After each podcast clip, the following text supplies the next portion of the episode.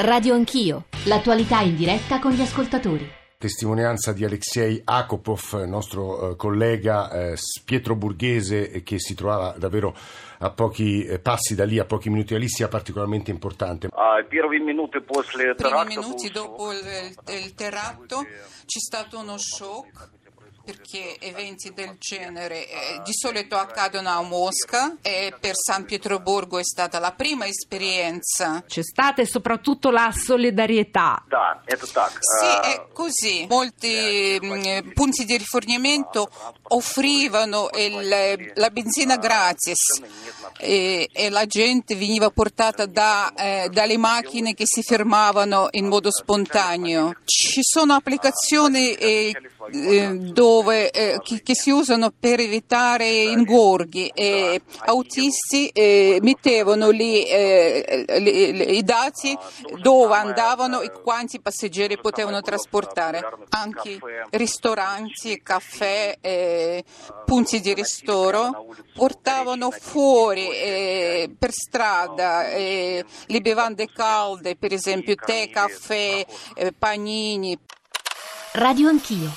Daniele Raineri. Daniele, buongiorno, benvenuto. Buongiorno a voi. Aiutaci a leggere con i tuoi strumenti quello che potrebbe essere accaduto. Prima di tutto direi che eh, il terrorismo in Russia diciamo che non arriva con eh, la recente, relativamente recente ascesa dello Stato islamico.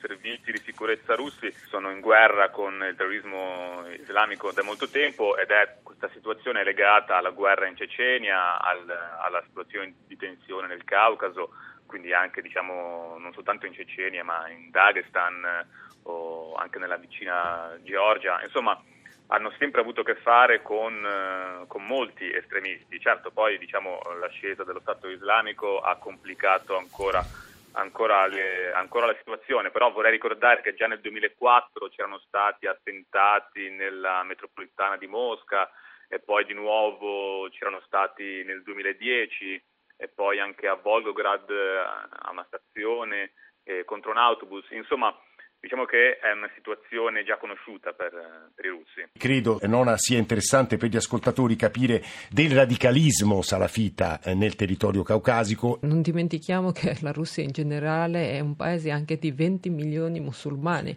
uh, quindi eh, la politica... Mm, Deve avere un rapporto e un dialogo uh, con il mondo de- musulmano. Sì, per forza delle cose, perché poi i finanziamenti uh, o um, aiuti dai radicali, eccetera, insieme inseriscono lì dove trovano spazio, dove manca il governance, dove non c'è il, il controllo uh, e quindi eh, sì, è una vera sfida questo de, per governo centrale per uh, controllare um, quelle regioni lì. Siamo in chiusura, eh, Maria. Ecco, riassunto è, sono quelle zone, questo spazio post-sovietico lasciato un po' a se stesso in preda all'ISIS, alla radicalizzazione, poi interventi che arrivano arrivano dall'Arabia Saudita. Se pensate, Birchiani, il paese di Omar al-Shishani, la fede, fede islam caucasico e del Caucaso è moderato originariamente, è tollerante, dove convivono tante culture. Cioè, storicamente l'Islam storicamente, del Caucaso è una piccola moderato. moschea. Improvvisamente da due anni arrivano le persone che cominciano a costruire con i soldi dell'Arabia Saudita una moschea bellissima, spendendo milioni e milioni di dollari e portando i soldi ai ragazzi che vivono in questi villaggi poveri di montagna. Sicuramente anche il governo di Tbilisi ha qualche difficoltà appunto di controllare questi territori, come anche la Russia ha le difficoltà di gestione del Caucaso. Radio Anch'io.